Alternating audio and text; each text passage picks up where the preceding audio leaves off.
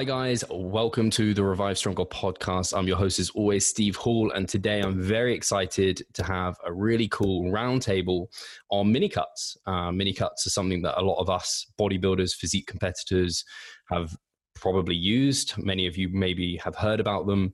And I think they're something that's definitely worth discussing because I think there may be a small part of a kind of bodybuilder's off-season periodization, but can be really beneficial, but also can be detrimental in certain circumstances.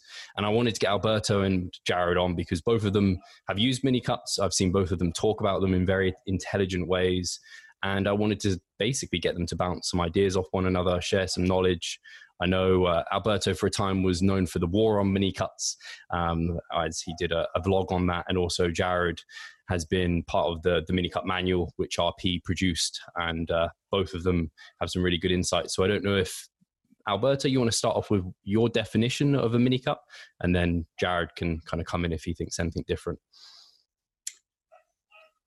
Yeah, it's essentially a fat loss phase. It just um, allows you to keep going without getting too carried away with uh, with the body fat. So usually, we're talking about um, five percent of your body weight will be lost. And how much time? Well, it kind of depends on the person. I think the more experienced you are, probably the faster we can run it. Um, you know, for someone who's a little bit newer to it, sometimes maybe it might take twice as long.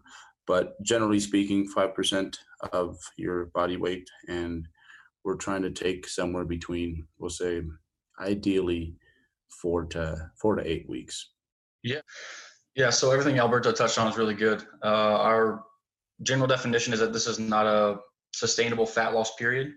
This is a, a period in time in which we're potentiating weight gain. Uh, we're temporarily improving appearance. And like he said, uh, 5% is pretty, pretty good estimation. The mini cuts should probably last anywhere from two to six weeks uh, long. And depending on how long it is, is how aggressive you should probably pair that to. So if you're going to go two to three weeks, maybe 1.25% body weight rate loss is fine. If you're going to go six weeks, which is my top end, I would say six weeks. I think anything past six weeks, you're going to run into some issues because of the volume that you're doing in the gym. Uh, you could potentially run into muscle loss. And if you're going more to that four to six week length, 0.75% uh, per week is probably fine uh, as far as the rate of loss goes, which is a little bit more aggressive than a, a general fat loss diet, which it's supposed to be. Like I said, you know, if you go any slower, it probably result in significant fast, not much fat loss over uh, that period of time. And if you go much faster, it probably risk, risk a little bit of muscle loss again, like I said. So, cool. Alberto, you're on board with kind of the the length. If it's longer, go a bit kind of less aggressive for that period of time. Slow that things down. If it's short, like you can go pretty hard. Yeah, yeah, and I mean, I think ideally you, you want to get to, to the point where yeah, you can go pretty hard and it's pretty short, and you can keep your your gaining momentum going. You know, to me, yes. especially exciting, and it's not a show. I'm like, man, this is like time I can be spent like improving. You know, um, right. so you don't want that out any longer than you need to. Yeah, uh, one thing I did want to touch on, I think that the prerequisite knowledge before we even touch on these is that, and you you did mention this, but they're not for most people at all. they're not for uh, strength sport athletes who are trying to make weight caps. They're not for general population. They're for advanced people in physique sport who do not have a, a history of psychological issues toward food, um, who are very, very uh, nuanced with their approaches, very uh, on point with everything, and if you're going to do a mini cut, you should probably take at least two times the length of the mini cut as a break before starting another one if you're going to do them sequentially uh, in order to recover enough physiologically to reduce the diet fatigue that is coming with those. So, that on top of knowing that you're probably going to be running these blind because there is a body water drop, what we call noise, which clouds that traditional body weight loss feedback mechanism that we really kind of go off of. So usually in general fat loss diets, we're going off this body weight feedback, which is really good um, generally. But if you take someone who's 200 pounds and they go into an aggressive diet that much, there's there's a huge noise and body water drop right from the start, maybe up to seven pounds. You got to think about how many grams of water are pulled in by a gram of carbohydrate. So we have to just kind of trust thermodynamics. We should know our maintenance at this point because again, we're advanced. These are advanced physique sport athletes we should have a very, very good idea where our maintenance is currently. And that can give you an equation to set up to go into a deficit depending on what your rate of loss is going to be. So again, trusting thermodynamics is very important. And in the cut manual, if you don't know your maintenance or you're close to your maintenance and you think you just kind of want to double check, we do have a, a huge chart of like people who are this to this. Generally, here's their maintenance. This to this. Generally, here's their maintenance, male and female. Um, it's it's going to be a big trusting process because of the body water noise. Um, so all those caveats to this discussion, keep them in mind, and I think we're good. Yeah, what I do you think. think, it- oh, yeah. Go on, Oh, absolutely. Um, yeah, like I, right now when I do uh, a mini cut, like it's it's, I feel like crap. I'm like, oh, this is fantastic. This is this is working. This is this is this is going really great right now. Uh, and sometimes it can even be worse than most of like what a contest prep diet is because you know contest prep diet fat loss like it's because of where you're going it's kind of in the background happening whereas like a a mini cut no it's it's, it's pretty obvious that you're you're being underfed you know For sure.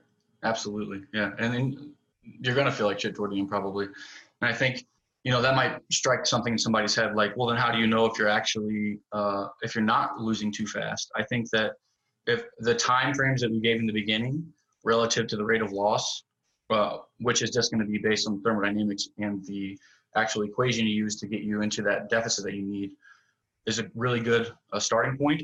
Another good predictor is that if your calculated maintenance volume for, which we'll probably get into later, uh, what training is going to look like. If your kind of intuitive calculated maintenance volume for this mini cut, which is generally your minimum effective volume for like a mass and phase, um, if you're not recovering from that, maybe it's too aggressive, potentially too aggressive. Um, but you are going to feel like shit. So you can't just be like, well, I feel like shit, so it's too aggressive. Because like Alberto said, it's definitely, you're going to feel that way.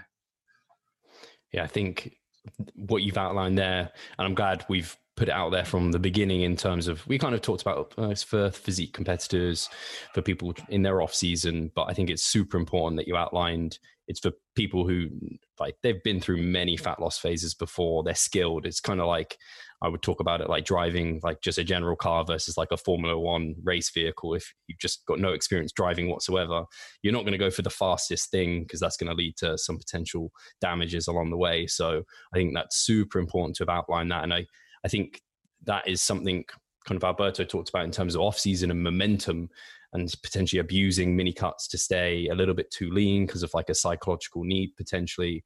I'd love to hear you kind of touch on that a little bit more, Alberto.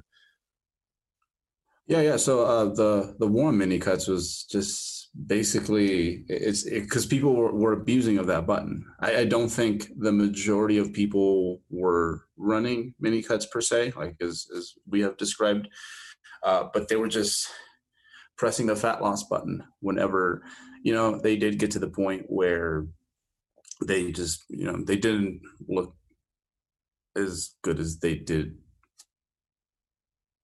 you know during the peak of their leanness whatever that that might be. So for a lot of these folks it was not even competitors. Competitors i think especially now more than ever they, they kind of get it you know and um, once they've been there a few times they're like okay like I, I i need to invest. I need to put my coin away in order to to to see some you know some returns that are worth my time.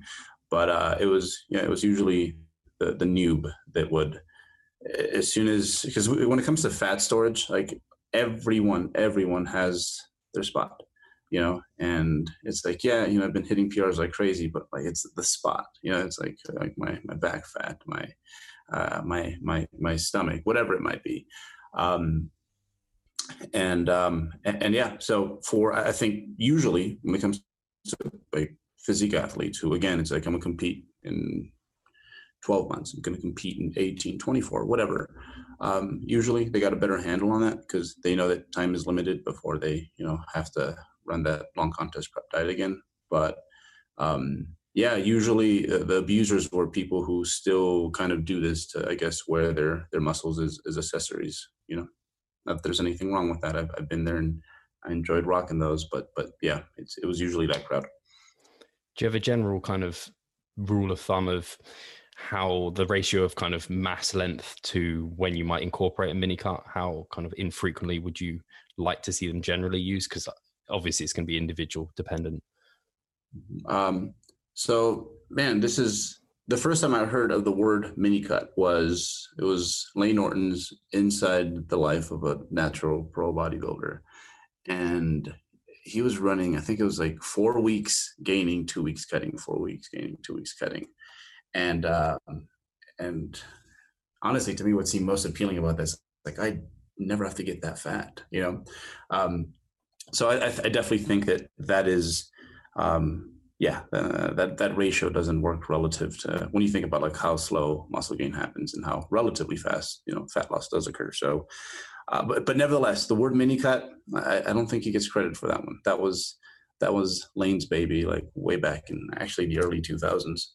Um, so personally, um, I like somewhere in the vicinity of you know what we can mini cut anywhere between usually what ends up happening is every we'll say six to ten months um, is is usually the going rate.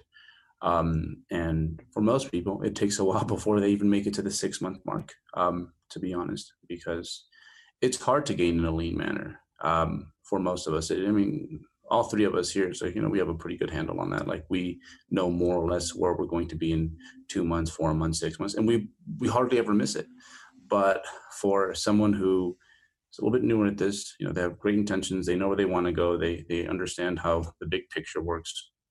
They're very serious about their competing.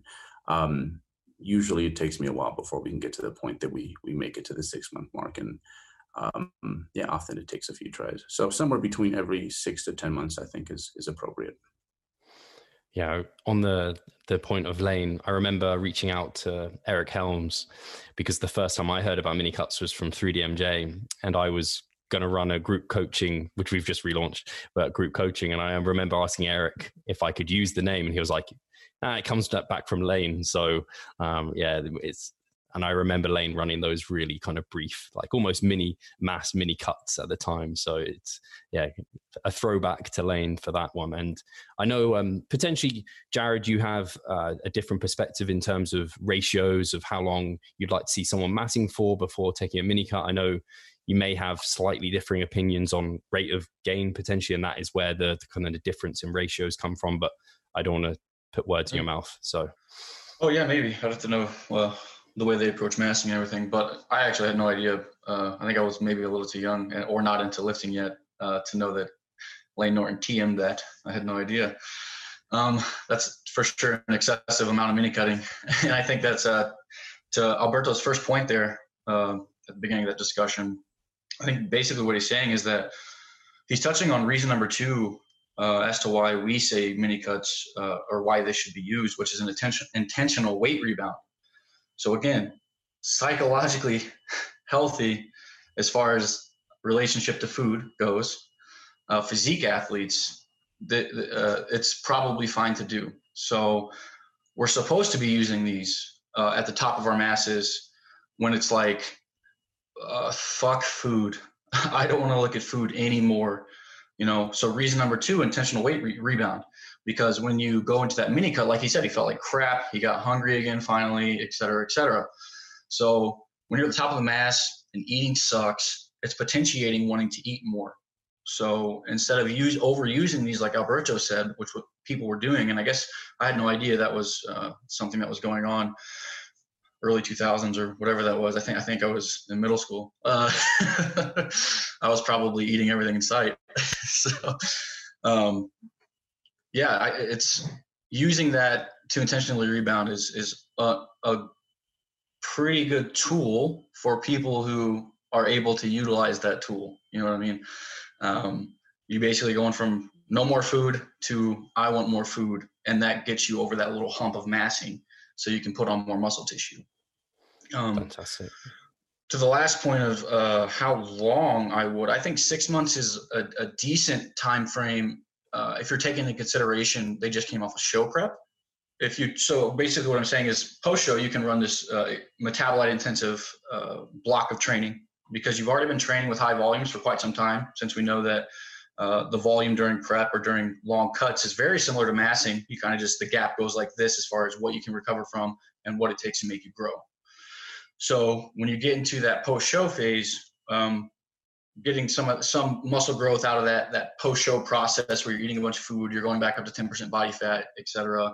Uh, it's a good idea to go ahead and just you know blast some intensity techniques, have fun with your training, uh, get a bunch of pumps, have a good time, and then you can go into this maintenance period where you're you know f- three to six weeks of maintaining before you try to push more high volume into your massing because now you're trying to improve off of that the show prep.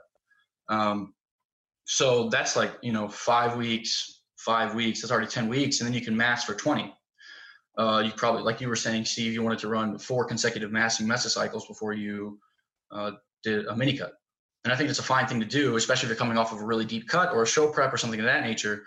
But after that, I don't think uh, mini cutting sh- should be, you know, uh, six months or 10 months down the line past that point.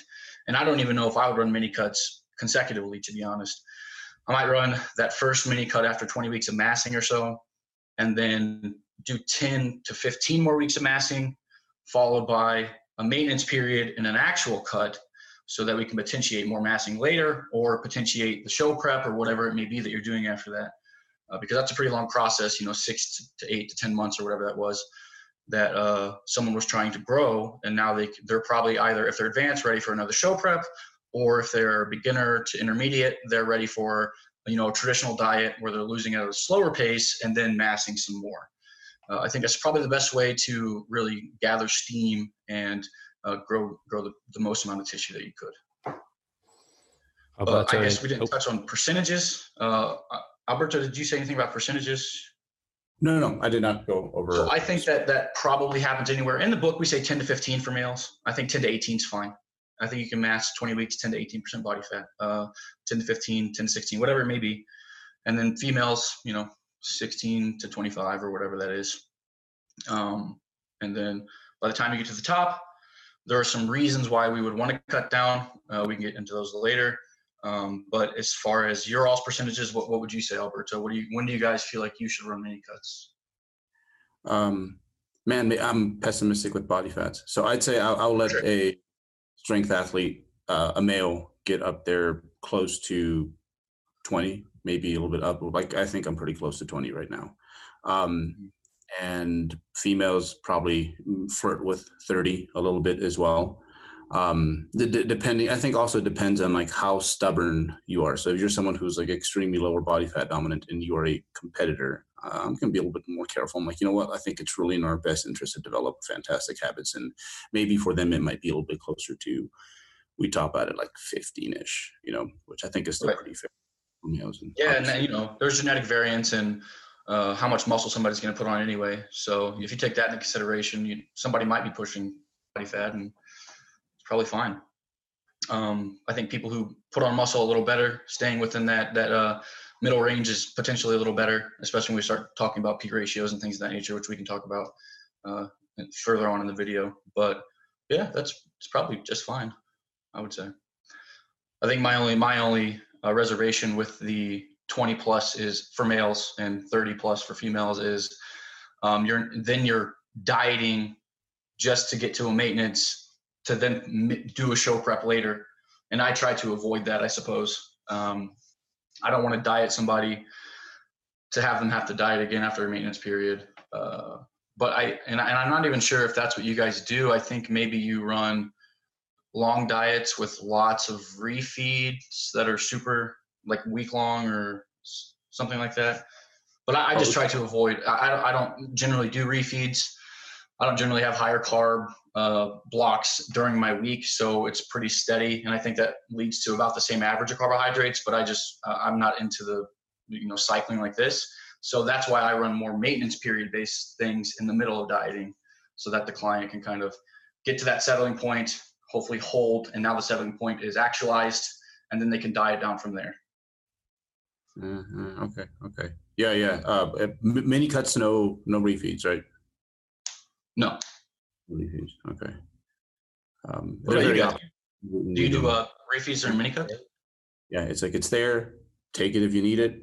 Okay. Um, like if we're getting into some groovy parts of some training, it's like uh, you know, it's like I, I, strongly consider maybe you take this a few days before and hey, catch up. And most of those are for performance upkeep, right? Yeah, yeah, more than anything. Very few people. Again, like if you crack under a mini cut, it's like maybe you shouldn't be mini cutting. for, for sure, too. For sure. Fast, efficient fat loss. Does that sound like music to your ears? The mini cut movement might just be for you. Mini cuts are like robbing the fat bank. You want to get in and out with as much fat as possible. In a short period of time, you could easily look to lose 6 to 12 pounds of fat. The mini cut movement is excellent. There's group support for extra accountability and also expert help within the group. We have educational videos to keep you on track along the way, and you get all your nutrition and training customized and individualized for you. So if that sounds of interest, get involved with the mini cut movement. Awesome. Yeah, I think it that's actually, I'm glad you asked that, Jared, because that isn't a question I even had written down if taking refeeds, but um, that is something that people often ask. Kind of, uh, I guess there is no black and white. You should take refeed, shouldn't. But like both of you just mentioned, you hopefully aren't taking the refeed for a psychological need. And you mentioned before, Jared, that if your performance is dropping, potentially you're losing a bit quick. And I guess the refeed, if it's helping performance, it would slow down the rate of loss anyway. So maybe it's kind of in there as a security measure in that sense, I guess, like Alberto was saying. Yeah, for sure. Well, yeah, the performance loss is occurring on maintenance volume, which is literally just volume to help you maintain your muscle tissue. Something's probably off there. Uh, the refeed might uh, take you up to the calories you actually should have been eating uh, for a brief period of time, and then that can help with performance. So that maybe it's a smart idea. If someone is saying like, "Hey, hey, coach, uh, I was supposed to do three sets of eight with literally like 80% of my max, and I just couldn't do it. Uh, probably refeed time, and we'll, we'll see how performance is in a few days' time. And on that note, Alberto, is what does training during the mini cut look like for you? Is it different to other phases? Um, how do you like to go about that? Um, you know, honestly, I think initially it can start more or less where it was in the off season, or like during the peak bulk. Um, one thing that you, you, it's very common is that you know for most people that when they start their, their, their fat loss phase, like they're, they're, very excited and amped, and they like refuse to like lose strength. Um, so I think it's a lot of things. I think it's it's mostly just yeah, one is excitement, and they probably the little leakage they might have had when it comes to like lifestyle things, like they might have gotten that like stuff together again. You know, like they're they're just sleeping more, keeping stress under control. Um, you know, just all those little loose strings, or they're keeping track of those things better. I know I do. Like once it's time for fat loss, like it's like ah, you know what? Yeah, I can go on that hike, but I think I'll uh, I'll save it till like after this, so that I can you know, save my limited energy for for what's going on in the gym. So, um, so training we can usually start it there.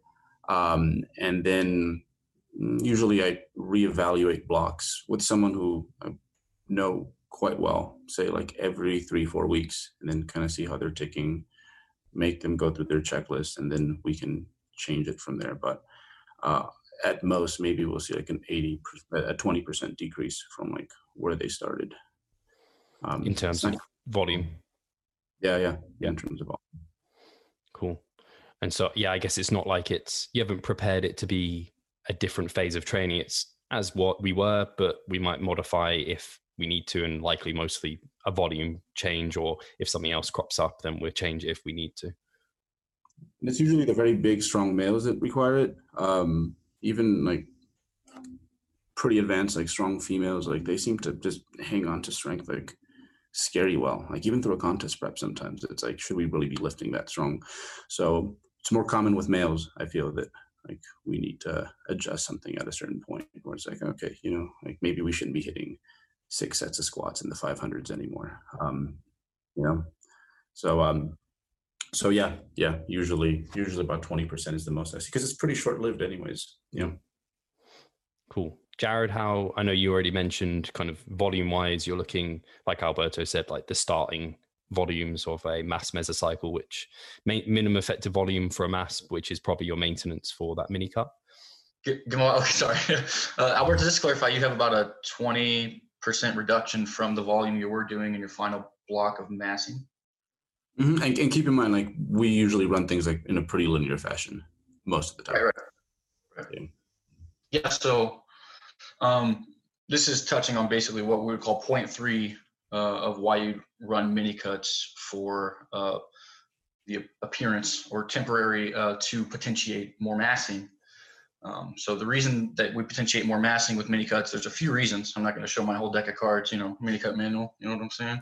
But reason number three, because we already touched on two, because Alberto brought it up earlier, is that resensitization to training volumes. And this is why I say I wouldn't really run uh, more than one mini cut in a macro cycle or six months to a year time frame, um, because you only buy yourself so much time each time you run a mini cut for how much volume you're going to be able to do after that and how much muscle that's going to put on. So you have pathways in the body. We, you talk about these all the time. AMPK, mTOR, other catabolic and anabolic processes that are going on. And we have to do this sort of resensitization. Uh, and if you are not doing that during the mini cut, then you're kind of just doing more high volume during the mini cut. And that's just going to lead to potential overuse injuries. You don't ever actually resensitizing these mechanisms. You're not getting as much out of the lift that you would as far as muscle growth goes and then if you would have resensitized these mechanisms. So you have to keep in consideration that hypocaloric dieting in itself stresses more catabolic processes. Cardio in itself stresses more catabolic processes. So if the main point of this is to potentiate more massing and we want to do as little damage as far as stressing catabolic processes as possible, or hypocaloric, um, we probably shouldn't do cardio because that's also another uh, stimulation of that those pathways. And we should probably drop the volume so we can resensitize these pathways so that when we do go back to massing, we now have the means to put on muscle tissue like we want to. So, not to mention there are some fiber type shift, uh, characteristics shifting. So, the longer you run high volumes, the longer you do cardio, the longer you hypocaloric diet, uh, you might see a shifting of fiber type characteristics, not fiber types per se, just the characteristics, because there are some breakdown things going on in there, additions of uh, certain uh, regulators of, of metabolism. Um, angiogenesis is occurring. So as you run these high volumes, slow twitch fiber characteristics are more prominent. Faster fibers start to kind of dwindle, dwindle, dwindle. We want to resensitize that as well. So during your mini cut itself, you might want to cut the volume back. 20% sounded pretty damn good to me, which is why I was like, oh, that's, that's pretty cool. I didn't realize you guys did that. Uh, we say you should basically be running your MEV for your massing period is going to be your maintenance volume for your mini cut because you can't just run regular maintenance volumes. Maintenance volumes would be ran, ran in an isocaloric state, so when you are maintaining your body weight. And if that's the case, you're you're isocaloric during that time. You're not hypocaloric. So the second you try to go hypocaloric on regular maintenance volumes, well, that sets you up to lose some muscle tissue, probably. Probably. Um, so I maintenance volume is probably MEV for your massing. If, if, if again, if performance is going to the shitter, maybe you need a little bit more. Uh, advanced guys, for sure. Um, I think that's pretty damn good start is that MEV for, for your massing. Uh, females, I, I think I really, I really like that Alberto touched on that because I, I do see that during mini cuts, I'm kind of keeping their volume a little higher than that MEV for massing. It's a little bit higher. Um, but yeah, I think that lastly, and this isn't really talked about in the book, so this is I, I just kind of thought about this today. Me and Mike had this sort of conversation. Um, we're resensitizing all these mechanisms. And there's one thing that we're also resensitizing, and that's kind of like the variations that we're using. So if we were doing the similar patterns, so high bar squat, leg press, and it was all the same over and over, we might be able to go ahead and uh, put in some variations during this mini cut that aren't the same stressors that we were doing for 20 or six months, so 20 weeks or six months of, of massing, because that's how you kind of run into overuse injuries, right? So you might go ahead and add in the uh, variations that you're going to use for the second block of massing after this mini cut. So that might be going from a high bar narrow stance squat to hack squats, might be going from leg press to, to lunges or whatever it may be. Um, probably a good time to go ahead and, and, sprinkle those in there because not only are you going to resensitize you know, pennation angle or, or tug on the actual fibers from the joint, uh, but you're also going to resensitize um, joint stresses, things like that that have already been taxed over and over and over. So incorporating these new variations leads to that novelty effect, which actually probably pretty damn good for the mini cut as well because that's going to help you hold on to tissue that much better. You've now incorporated novelty effect. You're running an MEV for your massing, which is maintenance volumes and you're hypocaloric and you're ready to kind of just cut a little bit of fat really quickly and get out and start massing again. Cool. Any any thoughts on that, Alberto? I, I, guess particularly potentially cardio. Is that something that you're also a fan of, kind of trying to keep cardio out of the the, the mini cut phases? Uh, one quick thing on just especially smaller females, like it's really amazing how quickly they clear fatigue. So when we're say, man, and this is like on pretty advanced like female powerlifters, like you know they're pulling like close to 400 over 400 you know and they're like 115 120 pounds um like you run them literally into the ground until like six seven days out. And they might still have some heavy pressing sessions in there. And then you just pull it and they're good. Whereas like with a lot of your bigger guys sometimes like you start out like at three four weeks and it's like okay you know what? You, you hit prs on your YOLO days after the meet. So it's just crazy how usually it, depends on how big the system is right? And, and like how um how strong the, the athlete is. Like that that's it's just it, it, plays such a huge role like when it comes to uh, managing fatigue um so anyhow it's just it's scary because some of the stuff i write for like female powerlifters who are smaller i'm like oh my god like i'm i'm going to kill you but they they make it out just fine um cardio. Um, so men, I think, typically can get away with it without it because you know we're just bigger, burden more at rest. Um, there's less repercussions for underfeeding us usually. Um, females, a little different. Um, I'll throw in some cardio, but it's not nearly to the point where you know, like towards the end of a contest prep, it's like we might be doing more cardio like than than lifting at some point and that's just the reality of like getting lean, lean. and that used to be a rule of thumb like there's something really wrong it's like mm, yeah there's something if you want to make it like you know it is like people brag about the amounts of cardio they're doing or their their, their macros and stuff like that and it's like but the goal is to make it you know to look right on that stage uh, but but prep uh, mini cut wise um, honestly, like three, four sessions is about right. Which, to be honest, for a lot of females is kind of sort of what they're doing anyways. Like we don't even change it because, say, they work a sedentary job, and usually most sedentary folks, I have them doing like three or four like sessions of some sort of light cardio, which usually plays the role of um, just enhancing recovery and obviously a little buffer there because like you don't move all day. Um, so we might bump that up maybe like by a third of what it usually is, and that's fine. So um, maybe double it sometimes, but um, but yeah, females usually get some cardio unless I don't know they're a personal trainer and they're on their feet all day. They're a server and they're moving around all day. Um, but um, but yeah, uh, step counts is definitely one thing we do take into consideration because a lot of um, what I think at some point I saw is metabolic adaptations at the end, it was just, you know how it goes. It's like they send you their pictures and you're like, your room just keeps getting messier and messier every fucking week, right? Um, it's because you're not doing anything. So the step counts just really encourage, you know, good habits. Like, you know, park a little further away. You know, uh, I know that when I'm dieting, it's like I live in a two uh, floor house, and like sometimes if I leave something downstairs, I'm like, I'm not going to get it. I'm just not worth, it, you know. Um, so um, so yeah, that's that's plays a much smaller role than it would during a contest prep. Awesome. Yeah, yeah. So again, that's that's for me. It's no additional cardio on top of what they probably already are doing. So like he said, you're you're not just getting rid of cardio completely for somebody who's working an office job anyway. So they're just basically keeping their uh, activity level the same even through the mini cut because I think an additional component of cardio during the mini cut kind of negates the, the, the entire reason of why we're going in there for for reason three that I discussed, uh, which was that resensitization mechanism.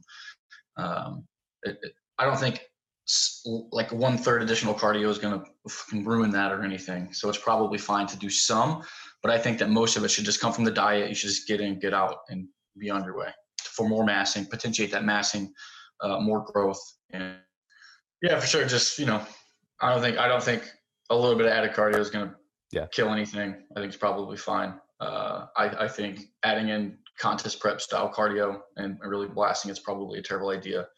And again, just get in. Most of it should be from a deficit. Most of the mini cut should be from that deficit that you uh, went off of your maintenance calories in the beginning and get in, get out. Cool. So. I think this is probably the final thing in terms of training related questions. Um, kind of, we've got the idea that you're kind of keeping your volume, kind of, you're not pushing higher volumes, you're kind of keeping it towards your lower baseline that you might have during a kind of hypertrophy mass phase. Uh, but in terms of kind of training, kind of adaptations, what about rep ranges or kind of the use of metabolite work if you are incorporating that potentially? Um, not even incorporating that in terms of different phases but is there anything there that you're kind of more towards avoiding or removing or is it not something you're kind of too concerned about? I don't know if you want to start jared and then move over to alberto Sure. So when I am taking somebody through a massing block, which is you know consecutive mesocycles of massing, generally toward the end of their massing, they're at their highest volumes and that does come with some intensity t- techniques being used. So that can be occlusion, drop sets, supersets, whatever that may be. And because they're using those, and because one of the potential mechanisms for this uh, resensitization is uh, angiogenesis occurs, the higher that you, or the more that you use these intensity techniques, which actually makes them worse. So they don't work for long periods of time. So keeping those in in the mini cut might be a bad idea. Uh, resensitizing those mechanisms so you can get back to using them in your massing is probably a good idea. So that's another thing that you're kind of resensitizing during this period of time. I think that you know the last two months of massing, the last month of massing, whatever it may be, you're utilizing more of these techniques. So it's probably a good idea to go ahead and take them out in the mini cut, lose a bunch of rapid fat, get back to massing, and then start incorporating these things again and going up and up in volume. Are you any different there, Alberto? Um, so the intensity techniques, usually that's um, something just more reserved for like late intermediate, um, and more so just to develop a sweet tooth for it, or or more so thick enough skin because it's like they're going to be your friend like going into the advanced stage. So it's like let's let's learn to work this hard. Um, so um, so yeah, so it, I use those for late intermediate, advanced athletes. Basically, almost all use them and um, I get rid of them mostly because of just safety.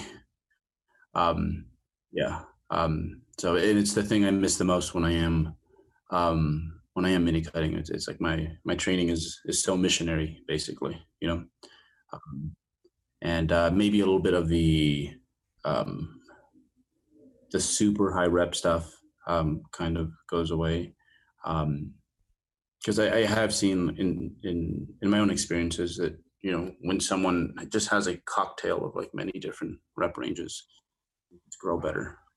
Um, but still, I believe the majority of the work is going to come like through that like I guess those traditional loads and the traditional work, you know, the whatever it might be. Everyone has different ranges, but you know, somewhere in like the five to twelve rep range, something like that. So we keep most of that, but a lot of the cuts come from like the other stuff. Um, so, so yeah, yeah, we definitely that's that's where we cut the fluff. That that twenty percent, I guess, is from, from, the intensity and the high, high, super um, intensive work. Awesome. That makes a lot of sense. Um, it's cool. You've kind of got to the same kind of programming methodology, but through different kind of ways of thinking about it. And I guess that's because you both practiced it and found this to be the the kind of the solution that you need. And that's why I love yeah, about doing these chats we're we're also all looking at the same data. We're just um, our conjecture might be a little different on some points. You know, yeah. uh, we theorize, and that's why it's theory.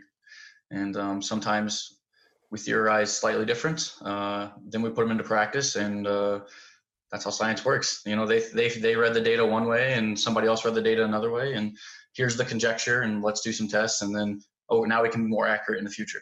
So that's why a lot of the stuff is crass, uh, crossing, and it's crossing in like you might see me and Alberto diverging these ways, and they're like, oh shit, they're doing the same exact thing. They're just saying it differently. So yeah, it's, it's, really cool to hear him talk about them. Actually, I'm like, oh shit, cool. That does basically the same thing. We end up in a lot of the same places, like you said, road Absolutely. different roads. oh, I didn't think you were going to be here, but yeah. Yeah, yeah. Just like when I was in Colorado, you didn't think I was going to be there. Yeah, yeah. I'm like, what, what's he doing here?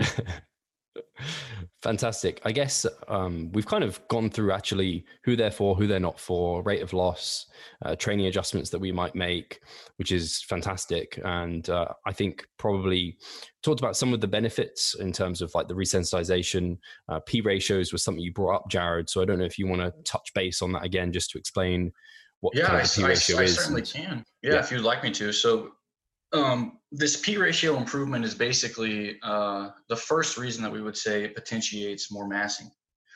Uh, a likely uh, contribution to why the P ratio is better in leaner people is because muscle insulin sensitivity decreases a lot faster than fat insulin sensitivity uh, as you accumulate fat. So basically, the more fat you gain, the more nutrients go to fat. Um, that's why I think getting uh, upper 20 plus for males is probably a bad idea. P ratio kind of just it's less auspicious for muscle gain when you get up there. Uh, but if somebody's you know hammering and training and they're in a groove and it's like fuck their performance is beautiful, whatever you know, keep going. There's no reason in destroying that or taking away their their steam. So because but I, because the P ratio is becoming a bit skewed, and depending on genetically who's putting on more muscle, who's not, uh, other things are taken into consideration here. Again, you can read the book. We, we have a lot of this laid out in detail. Uh, I think that it's a smart idea to go ahead and do this mini cut, and that puts the P ratio back into favor for uh, muscle gain. Um, this is this is a pretty interesting point that I would touch on. That might trigger in somebody's head okay, you're saying insulin sensitivity, this and that. So does that mean I should cut my carbohydrates during my mini cut? Um, it's it's pretty well shown that just losing the body fat, and it doesn't matter if it's you dropping your carbs or you dropping from mostly fats or just an even range, insulin sensitivity improves for muscle or muscle insulin sensitivity and decreases obviously for the fat. Uh, it doesn't matter if you're losing that from just uh, reducing the carbohydrates, which you do not have to do. There's no reason to making yourself suffer that much. It's kind of stupid. or if it's coming from just even distribution of nutrients. So I think it's a good idea to maybe slightly raise the protein because it's an aggressive diet, uh, keep the carbohydrates pretty similar to the massing and cut the fucking cats, the fats down. A 0.3 grams per pound, maybe even a little lower because it's not a sustainable fat loss approach. It's a very fucking rapid and fast fat loss approach. So you can keep carbs high. This is going to help with people not feeling as flat. You're still going to get flat because you don't have the inflammation from the excessive training volume. You don't have, you're kind of going down in that. You don't have uh, more nutrients. So you're actually, you're in that weird, you're going to go, basically, you're going to go from mass way up, looking fucking awesome, to that weird period in time during your prep where you're like still fat but smaller, that's a mini cut. that's where you're going to end. So don't expect to look like a god by the end of the mini cut. And if you are, stop, uh, stop. just get that out of your head. So uh, yeah, I think it's it's a good idea to uh, improve this P ratio, and I think there are some very good, uh, as far as conjecture goes from physiology. There's some very good physiological rationales like insulin sensitivity for muscle versus fat, as to why we should do this. But that's definitely one mechanism by which it probably occurs. Cool. Yeah, I think um, Alberto, you might have to correct me, but Jeff Alberts calls it like the tweener stage or something, uh, where that's you funny. just look like fat and flat. that's well, funny. Your shirts, like you know, they're not just tight anymore, but it's like, but it's also not like cut up, right? Exactly. Like you said, Jared, it's like the goal is not to look fantastic. I've I've goofed up myself where it's like, hey, you know, this is going like really well. Let me, if I just push out like another four weeks, I think uh, I'll, I'll look really cool. And that never really works out well. So, yeah, the goal is to set yourself up for that next leg, and uh, and not look fantastic. Uh, I think especially at the end of mini, I, I don't look as good as I do. Like I, to me, off season is where I look the best in my clothes. Um, where it's like, oh, he looks like he lifts, you know, and it's it's I kind of lose a little bit of that, but I'm still not like needing to take off my shirt at the pool party either. So yeah, and it's it's tough because people will compare. So like if I do a mini cut, I'm very genetically gifted in my fat distribution. So at the end of my mini cut, people are gonna be like, "Whoa, I thought in that podcast Jared said you shouldn't look that great," and it's like my fat comes off my midsection. So maybe I'll just post pictures of my jiggly ass and love handles so that way people can can see that my mini cut was was like theirs. So uh, and you also are going to be comparing it to previous mini cuts that you've done. And if you got a little bit fatter in this block in this uh, macro cycle of massing, and you're doing a mini cut, opposed to this block a year ago, you're going to look not as good. You're going from 20% to 15% opposed to 15% to 10%. So it's don't compare your your two mini cuts if you realize you goofed up and you got a little too fat, a little fatter than you wanted. And also try not to just run into that problem. Nobody said you had to finish a block of massing. So we were discussing this before, Steve. You want to run 20 weeks of massing straight. If you realize by week 17, even though that's week two of the, the mesocycle for your final mesocycle, if you realize, man, I'm a little getting a little over fat, you could just take the calories to 250 increase a day or down to maintenance or just fucking start the mini cut. like, you know, you can just throw it in there and, and you'll be fine. Uh, you could also just take a, a light week and then, then into the mini cut. And that might be a little smarter, but, um, nobody said you had to get over fat. And, and if you notice you did, then that's kind of like point four of like a TIA is what we call TIA, temporary improved appearance. And this goes into more like sometimes there are people who are there are people who are going to see this and they're like influencers. They don't give a fuck about bodybuilding. They have they have sponsorships. They influence people on Instagram. They do whatever, um, and they have random Under Armour calls them up. They're like, "Hey, photo shoot in, in four weeks," and it's like, so you might want to run a TIA mini cut. Uh, training volume might be a little higher because you want that inflammation in the muscle tissue, things like that. You might even run a peak at the end of that, um, but that type of mini cut is is probably a little more psychologically draining and a little bit uh, I, I wouldn't try to run those. That's more keen to like what what Lane was doing. I would say probably not a good idea. But if you're an influencer or a sponsor and you have a photo shoot coming up, and you're in the middle of your massing, you're at week 15, and your sponsor all of a sudden calls you up and they're like, "Hey, we have a photo shoot and we want you to look good in our fucking clothes." I mean, you're going to look good in their clothes. You're getting paid by these people. So then that's when you consult with your coach and you say, "Hey, I need to kind of run this TIA mini cut," and uh, you you just approach it that way. And after that, uh, I, we can probably talk about this later, but there's some things to expect afterwards that that um, will probably help psychologically if we talk about them with everyone. So, yeah, TIA is an acronym for something. Yeah, uh, it was temporary improved appearance.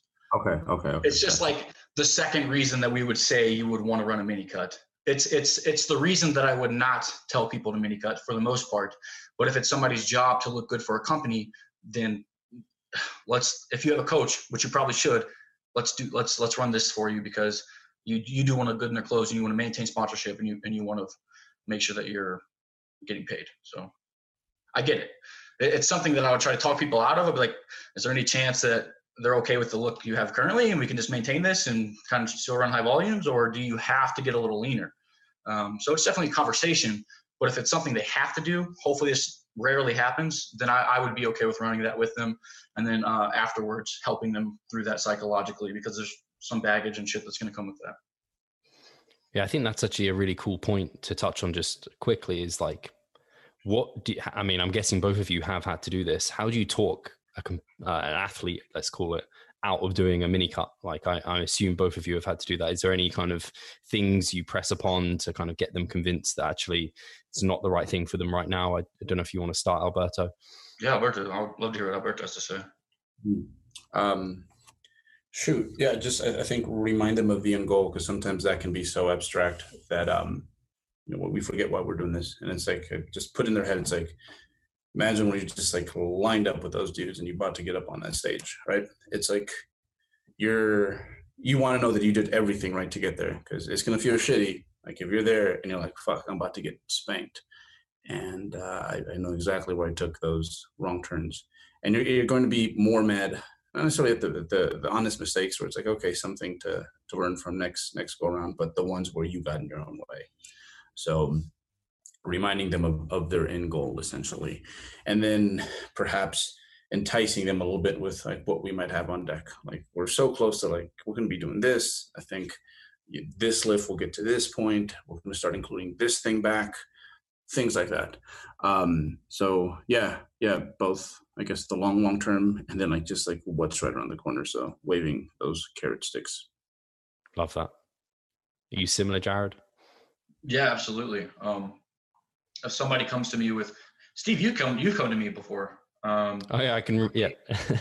yeah. Hey, I want to run. A, I want to run a third mini cut, and we literally just sit down. We have a conversation. And I'm like, why? And you you have to list out your whys and then all I have to do is provide a perspective. Um, And if that perspective outweighs your why, then you generally change your mind yourself because you're a smart cat. Uh, um, and, and I, I, like to think, you know, most of our clients are. So I, that's just a conversation of them discussing why they believe this with me. And generally that comes down to they just want to look good right now. And if that's the end of the conversation, then I just put that, you know, so what you're saying is mm-hmm. you want to look good right now. And they're like, yeah. And I'm like, mm, probably not a good idea. hey, I... Pascal here. I just quickly wanted to remind you of our online coaching service. At Revive Stronger, we put a huge emphasis on the personal aspect of our coaching. And if you want to take your physique and knowledge to the next level, hit the link in the description below. I still hate you for making me force feed myself for another month. That was one of the hardest months I've ever lived. But Paid I can, off. yeah, it did, it did, pay off, I think. So um, yeah, actually, I think that's a really nice point there because for like I can just say to the listeners, I went to someone who I respect for their opinion. It didn't matter what you said, actually. Whatever you said, I was going to be like, like, I trust your opinion. That's all I needed. So I think as a coach, hopefully you have that relationship with the client already. And I, expect as soon as you both say that those kind of convincing words, like put those carrots in front, your client's like, okay, I, I kind of knew you were going to say that. I was just like testing the water a little bit with you to see see what you might say. For sure, and they'll do that. They'll test the waters. yeah, yeah. Sometimes you know they just want to come to you when they're having one of those moments, and 100%. it's, it's a question, but it's more so they they know it's right and they just want that that confirmation not the information yeah. that's a huge reason people have coaching they, they they want to be consistent they want affirmation that they're doing well and that's why we're here um, give you the plan you're you're the man you're the one doing it and we're just here to, to let you know if you're on the right track or if you're, you're if you're going off the rails a little bit we're like hey come on let's have a conversation let's get you back on track and that's what they want so that's why they you know that's why they come to a coach Absolutely. It's not magic per se because I think most of the people who sign up for our stuff, it's like they they they know how shit works. It's just you know yep. you find the the human element, it's the whole emotional thing in there, and it's it's yeah, big conflict of interest happens, and we're literally there to uh, just yeah, hundred percent. And we all do it too. Like I've seen 3DMJ coaches coach each other. Um, I I spitball ideas off Steve, off Mike, off like whenever I'm in the, into prep, I'm like, man, I don't think I'm ready. You know, we, we all have to have that at some point. It's it's not just our clients; the coaches need it too. the highest educated coaches. I, I'm constantly having conversations with Mike. He's like, man, I don't know, am I lean enough? And this and that and this and I'm like, Mike, here, listen, let's sit down, let's have a conversation. And uh, but you know, it's it's something we all need. Human connection is it's never going to go away. So awesome. And I think just to finish, after the mini cut, I think this is something that some people I see questions about this all the time. Shall I reverse my calories? What shall I do? Um, so I'd love to hear you guys' perspective on this. And um, I don't know if Jared, you want to start off with like what's your approach post mini cut for people training Absolutely. nutrition? Yeah, yeah.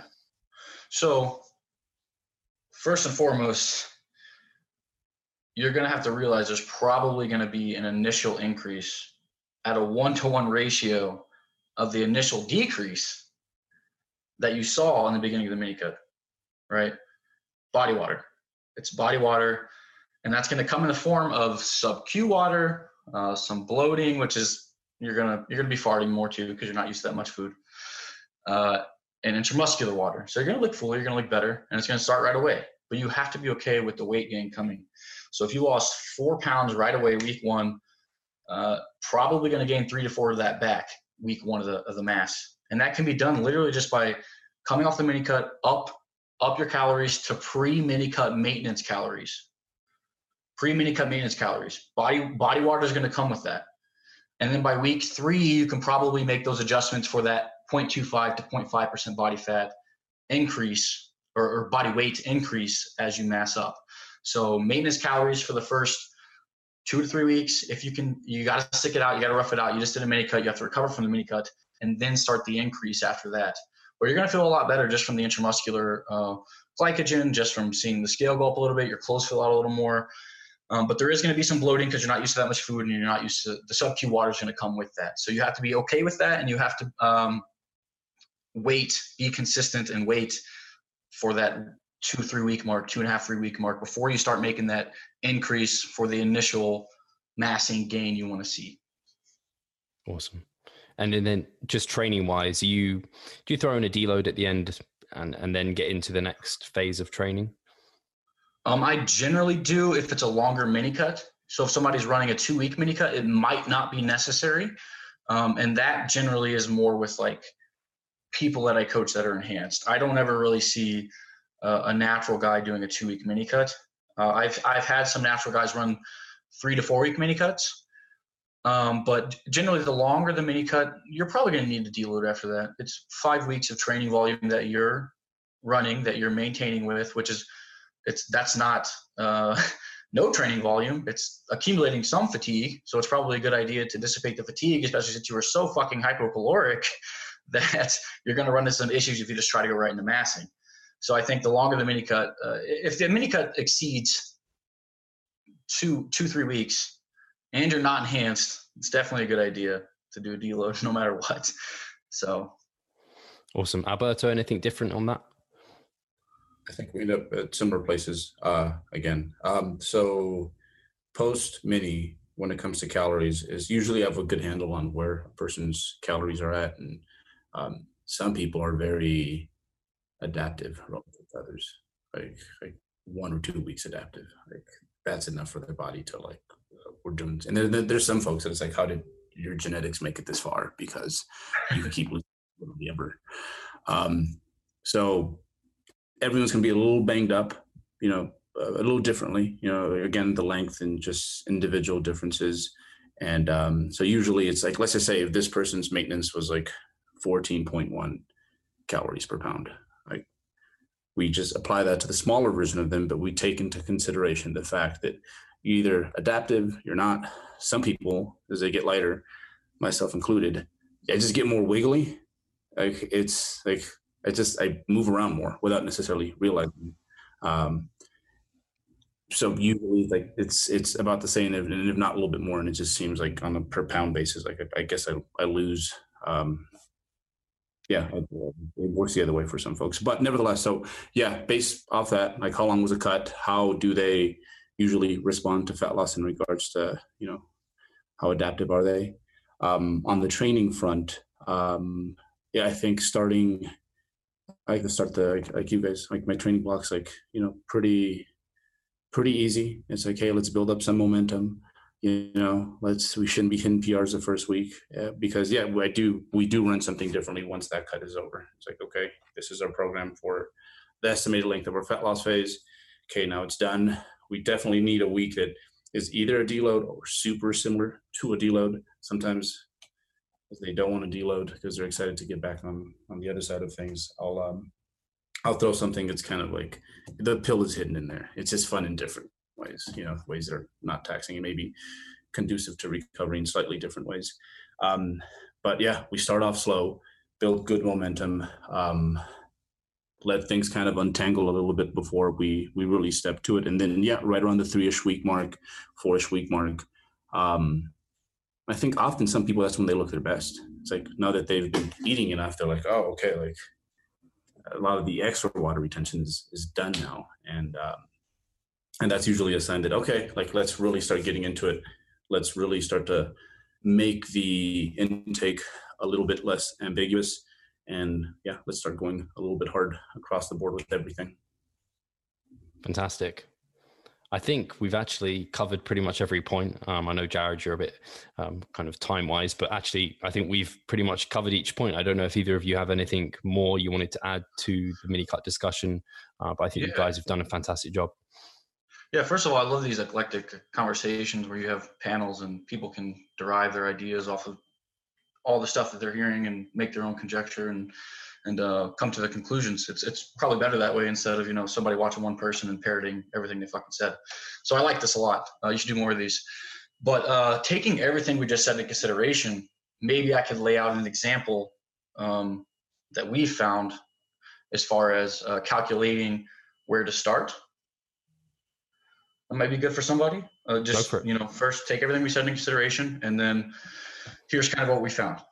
What do you think? Is that a good idea? I, I don't think it's a bad idea. Go so, I don't know how it's going to look right now. I'm just going to say like 200 pound male. If you're okay. a 200 pound male and you want to run a mini cut, here's kind of what we say: uh, 0.75 percent each week. If you're running that upper range, five to six week mini cut, uh, 1.25% weight.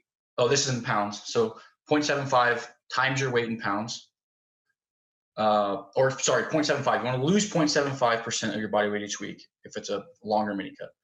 And you would take your weight in pounds and multiply by 3.75. That's 3.75 calories for each pound body weight, and that's going to put you in that that right deficit.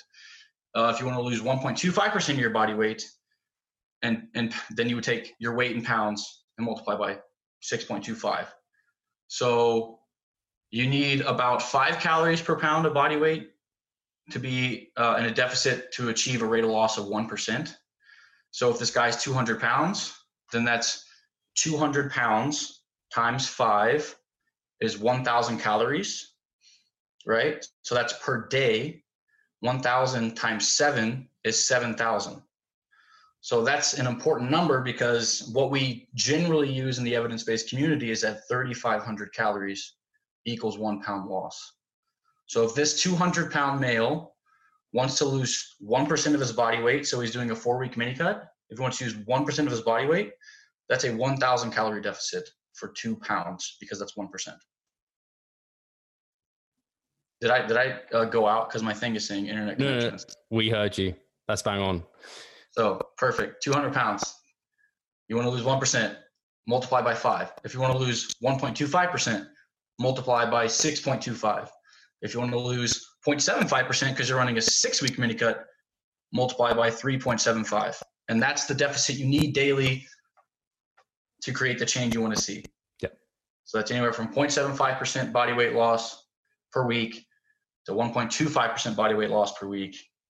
And these are calculations we come up with off of more complex compl- uh, calculations like the Harris Benedict or Steve, you, you always repost that one. Here's how you find your maintenance calories. Here's how you find your massing calories. Uh, so we've taken those calculations and we've just broken it down to a calorie. Uh, very simple. Multiply your body weight by these amount of calories, and that's your deficit for the day. So it's super simple, and you can read that in the cut manual also.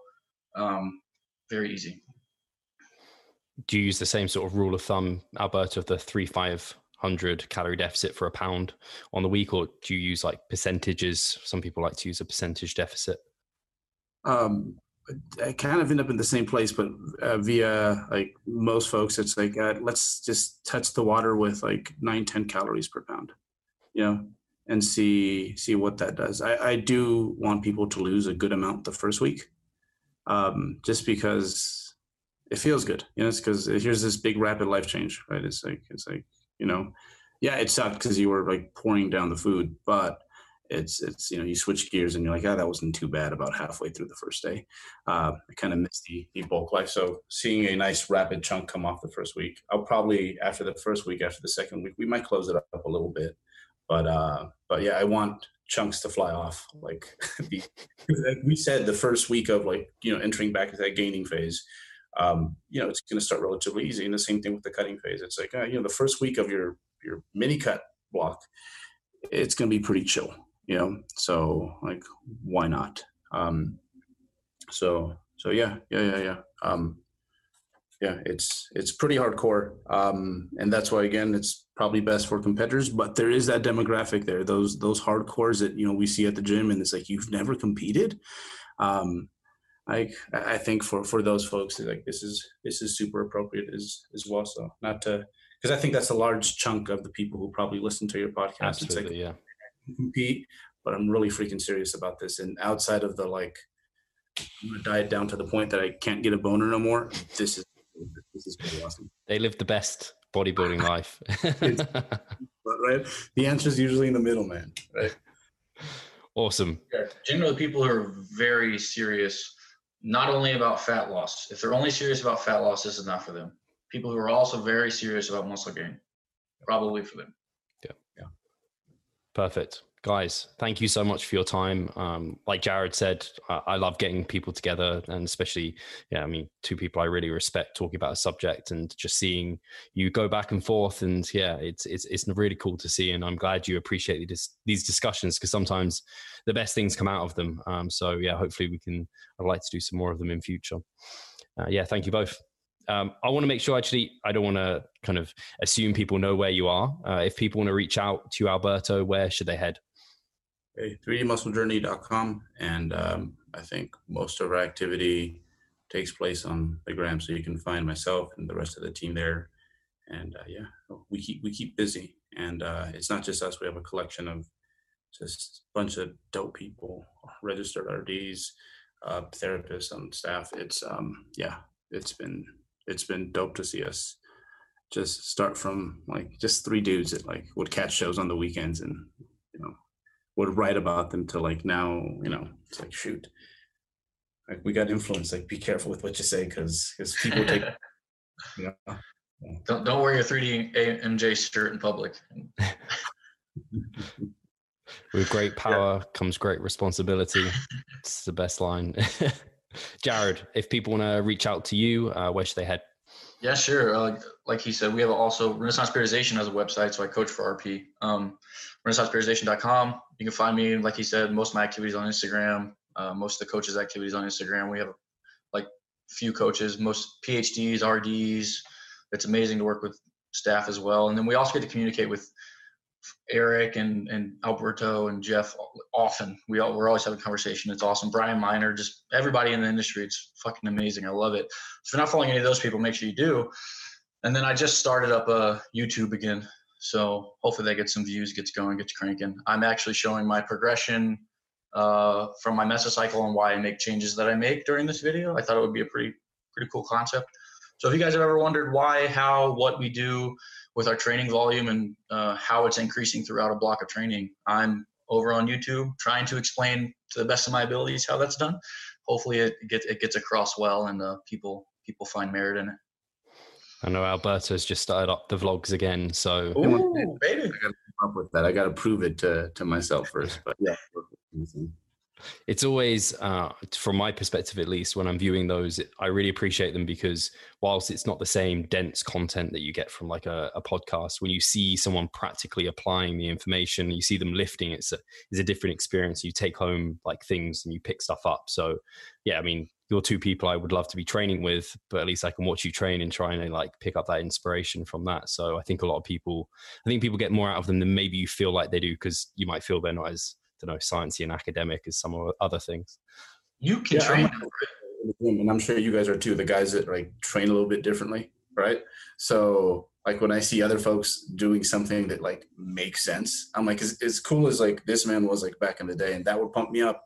Like that pumps me up just as much, you know, to someone use like that muscle. Awesome. You're able to train now, Steve. Yeah. Yeah, we we have uh, our gyms have just opened this weekend, Ooh. so leg training is back on fire. I've I got I, I, ended up getting a pretty decent setup from home, similar to what you had yeah. with Mike, but yeah, um, yeah it's, well, it's, way better than that. We had to fucking tarp on top of a fill it up. it's true. Guys, again, thank you so much. Um, I think the listeners will have enjoyed this a lot. I hope this gets a lot of listens, a lot of shares, um, and yeah, appreciate you always. Take care, and we'll talk to you soon. Thank you.